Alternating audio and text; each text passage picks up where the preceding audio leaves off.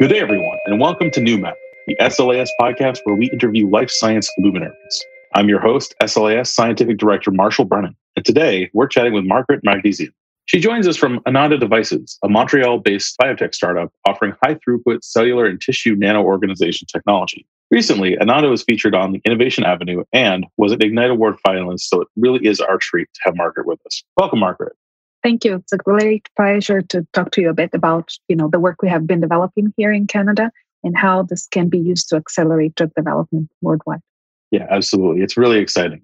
Before we get into the the meat and potatoes of what Ananda's working on, I do have to issue you the traditional SLAS challenge of describing either your day to day work or your company in 10 words or fewer.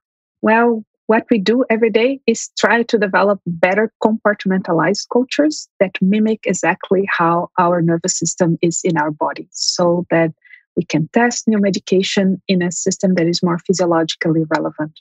All right, excellent. That's a good elevator pitch. It's, uh, it seems like you've practiced. yeah. That's great. Now, with a little more to breathe, could you tell us a little bit more about your company's technology? What is your goal in uh, founding Ananda?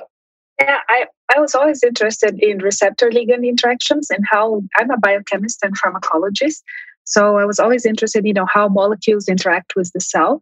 And when I started working with neurons, I saw that the limiting factor for developing new medications for neurological diseases was that we do not have good models. So it's very difficult to have access to neuronal cells. Patients mm. usually do not willing give us a piece of their brains or of their spinal cords like cancer patients are yeah cancer patients are usually happy to give away their tumors for us to put under the microscope and analyze the cells. In addition cancer cells duplicate which is very easy to grow while neurons don't. So we don't have a good model. We have been relying on animals which are a great model for cancer and other diseases but not neurological diseases because animals mm-hmm. do not naturally develop neurological diseases such as Alzheimer's, Parkinson, multiple sclerosis. So the best we can do is use human iPSC cells today. And to organize those cells like they are organized in our bodies is a real challenge. I like to make an analogy with a computer. You know, what we're doing today, will basically take those cells, we put them on a plate and we say compute, you know, just work like you work in the brain. Would be the same as if I would remove the wires from my computer, put on a plate and say compute doesn't work. They are not precisely connected. And that's what we do. That's what I love doing is basically organizing the neurons on functional networks so that when we add a different compound, a drug, a vaccine, a serum from a patient, we can immediately identify how does this change the connections? How does this change the function of this neuronal network? Uh, it makes a lot of sense for you know a lot of reasons. Like you said, the both access to uh, the cells you need and the lack of good models. I think the way you've described it was really concise, but I think it really understates the uh, challenge of what y'all are doing. Can you tell us a little bit about what Ananda specific? What, what's the secret sauce? What uh, has enabled your company to do what is otherwise a really Herculean task? Yeah, before starting Ananda, I worked for five years for eight years actually. Five years was just uh, directing the facility. And uh, I was basically developing small mazes. We use microfluidics to develop sort of a small maze where we put the neurons and we guide their growth. And I was working for McGill University, and we have developed over 50 different devices to guide the growth of neurons. Neurons from the peripheral nervous system, from the central nervous system. We always try to put them in a very close organization to what, how they are organized in the body. And we learned a few tips like which are the best cells to grow, which conditions they grow, they like to grow, and how can we make them grow much faster on a chip, on our small mazes. We found one of the designs that is sort of the most flexible one. The we call this the, the universal design, let's say so. Mm-hmm. And we were capable at Ananda to scale up and to make a, a plate that is compatible with all plate readers in the market.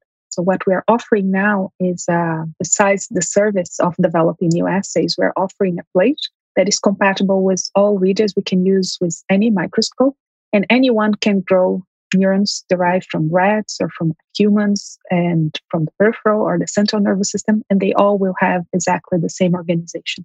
It's um, the goal is really to automate neuronal testing and accelerate the development of new compounds. No, that's really awesome. I think the fact that it'll be able to work with existing technology is a really enabling advance here. And so normally my question is, you know, like, okay, what do you see as being the most promising outcome from this? But it really sounds like, you know, this is so general that the, the sky is kind of the limit. You know, the this is like a really fundamental enabling technology. So congrats on the advance and thank you so much for bringing it to us. Now that you have this technology in place, what do you really see as the big remaining challenge? What should your users be thinking about or your customers be thinking about when they're uh, looking to an technology? Like, what ways of thinking do you think that this enables that folks haven't had access to before? Yeah, I think the main difference is speed because we can get good results. I mean, we can read a plate in 20 minutes and mm-hmm. see, analyze the image, you know, how the neurons are organized, if the, the length, the thickness, and many other features of the neuronal profile we can get in less than 30 minutes. We can get results minute to put the culture in place until five weeks, which is really, you know, much faster than most technologies in the market. And we can read 3,000 neurons at once. So it's basically throughput, time, and scale. And it's easy to automate too. But to get there, really we have to work more with the customers on different applications. So what are they really looking for? Because i know there it's an enabling platform. What we have identified so far like working with clients is that some assays were not possible before and with our tool it's possible now. For instance just testing how drugs interact with the axon and not with the cell body. It was not possible mm-hmm. before because all cultures were mixed with axons and cell bodies in the same compartment. Now, because we have compartmentalized, we can test, which is much, much closer to what happens in reality, mm-hmm. especially on skin, like compounds that right. touch the neurons. The neurons that innervate our skin is mainly touching the axons first and later the soma. So we can test that, or for muscles, same thing we can test this in our compound. This was a test that did not exist before. And then there's the usual tests like neurodegeneration, the most obvious one. Are the axons dying or not with this compound? So I think my goal now is developing more and more applications and helping the customers to answer their questions faster. And how can we automate that? How can we develop a plug in the microscope? We now have a collaboration with molecular devices, which is going amazingly well. It's a very innovative company, and we are developing new applications for different assays, for instance, uh, neuron axonal length, axonal degeneration, so on and so forth. But I'm sure there's plenty of new things to develop just because we have the tool for the image. It's all about imaging analysis now. That's awesome. I'm really excited to see not only what questions your company will answer, but what new directions that your customers will push you in. So we have a lot to look forward to on that front. I want to take a little bit of a step in a different direction because one of the things that's uh, somewhat unique from my perspective about your company is that you're based out of Montreal. A lot of the biotechs that we interview and feature on this show tend to be based out of you know uh, you know the Boston area, San Francisco. Can you tell me a little bit about what it's like being a Canadian startup? How has that helped you and your company grow? Yeah, I mean, from uh, the knowledge perspective, Montreal has the second largest population of PhDs in the world, just after Boston. So we have five universities. It's a very small, three million people city. And I was working, and so I'm really so happy that I had the chance to work for so long with McGill University at the Montreal Neurological Institute.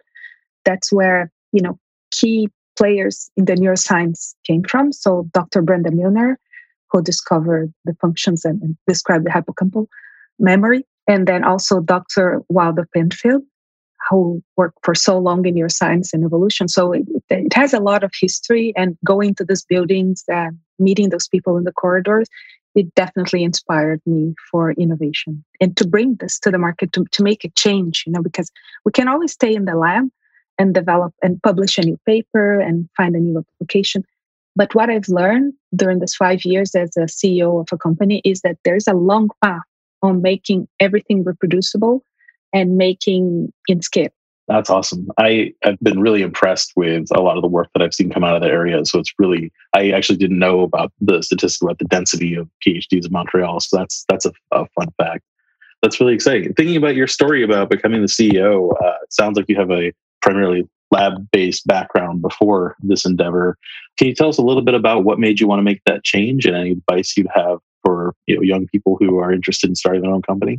Yeah, my family is originally from Armenia. They immigrated to Brazil during World War One. I. I was born in hmm. Brazil. I did my studies at the University of São Paulo, and then I was a professor.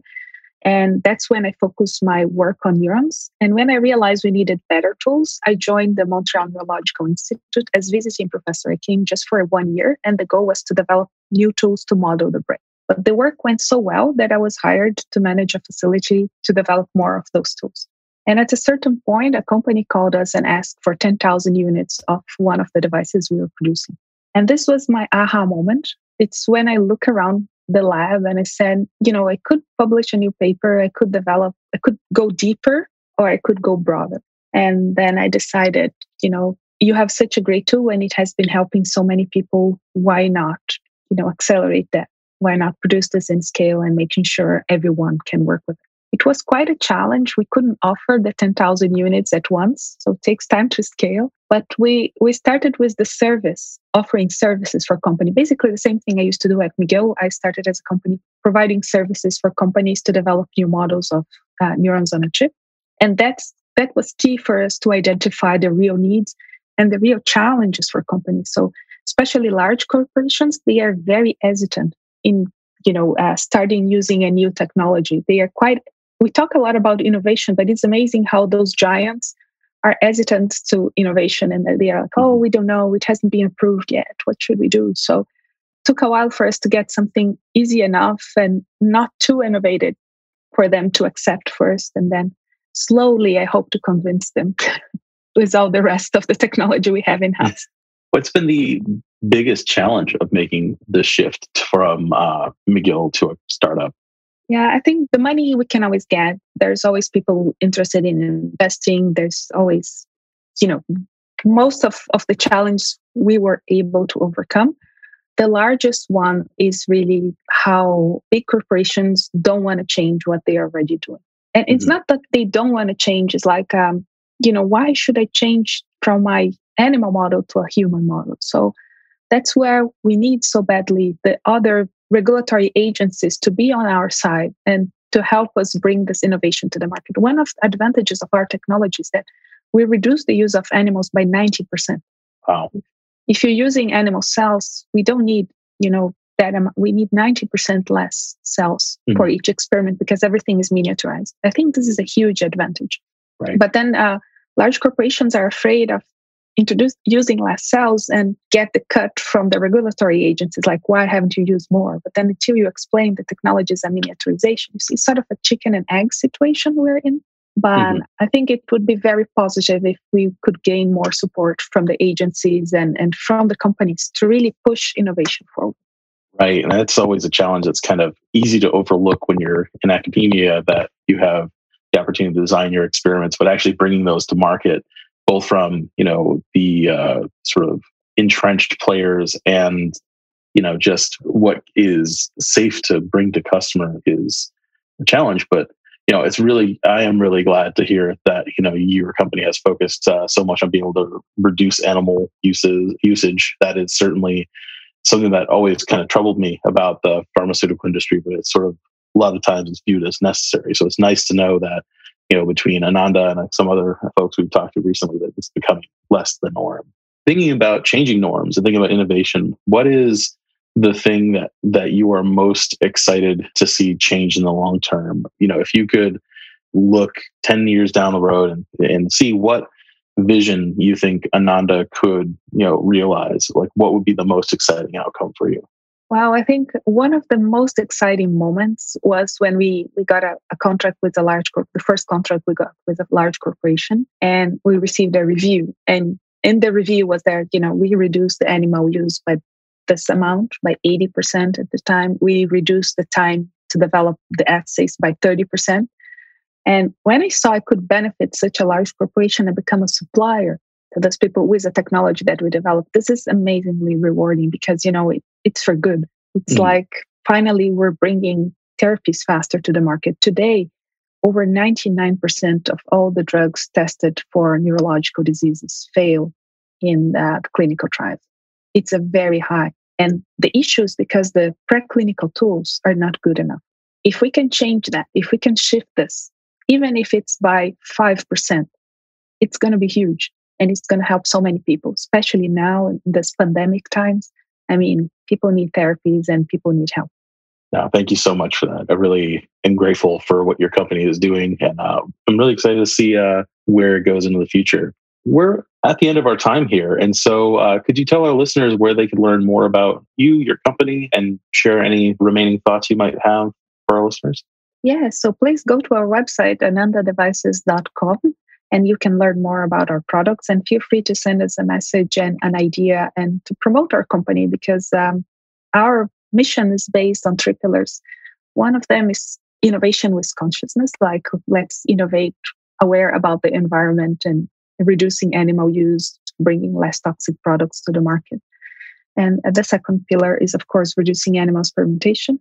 And the third one is innovation with diversity, because today most of the drugs are only tested in male subjects, and we perform all the tests using male and female cells. Mm-hmm. So I think this is key because we women suffer are the main target for neurological diseases such as Alzheimer's and multiple sclerosis. So we need to understand why. All right. Well, thank you so much for your time. Um, on behalf of SLAS, the New Matter podcast, and our listeners, thank you and uh, look forward to talking to you again soon. Thank you. Thank you for this opportunity. It's amazing.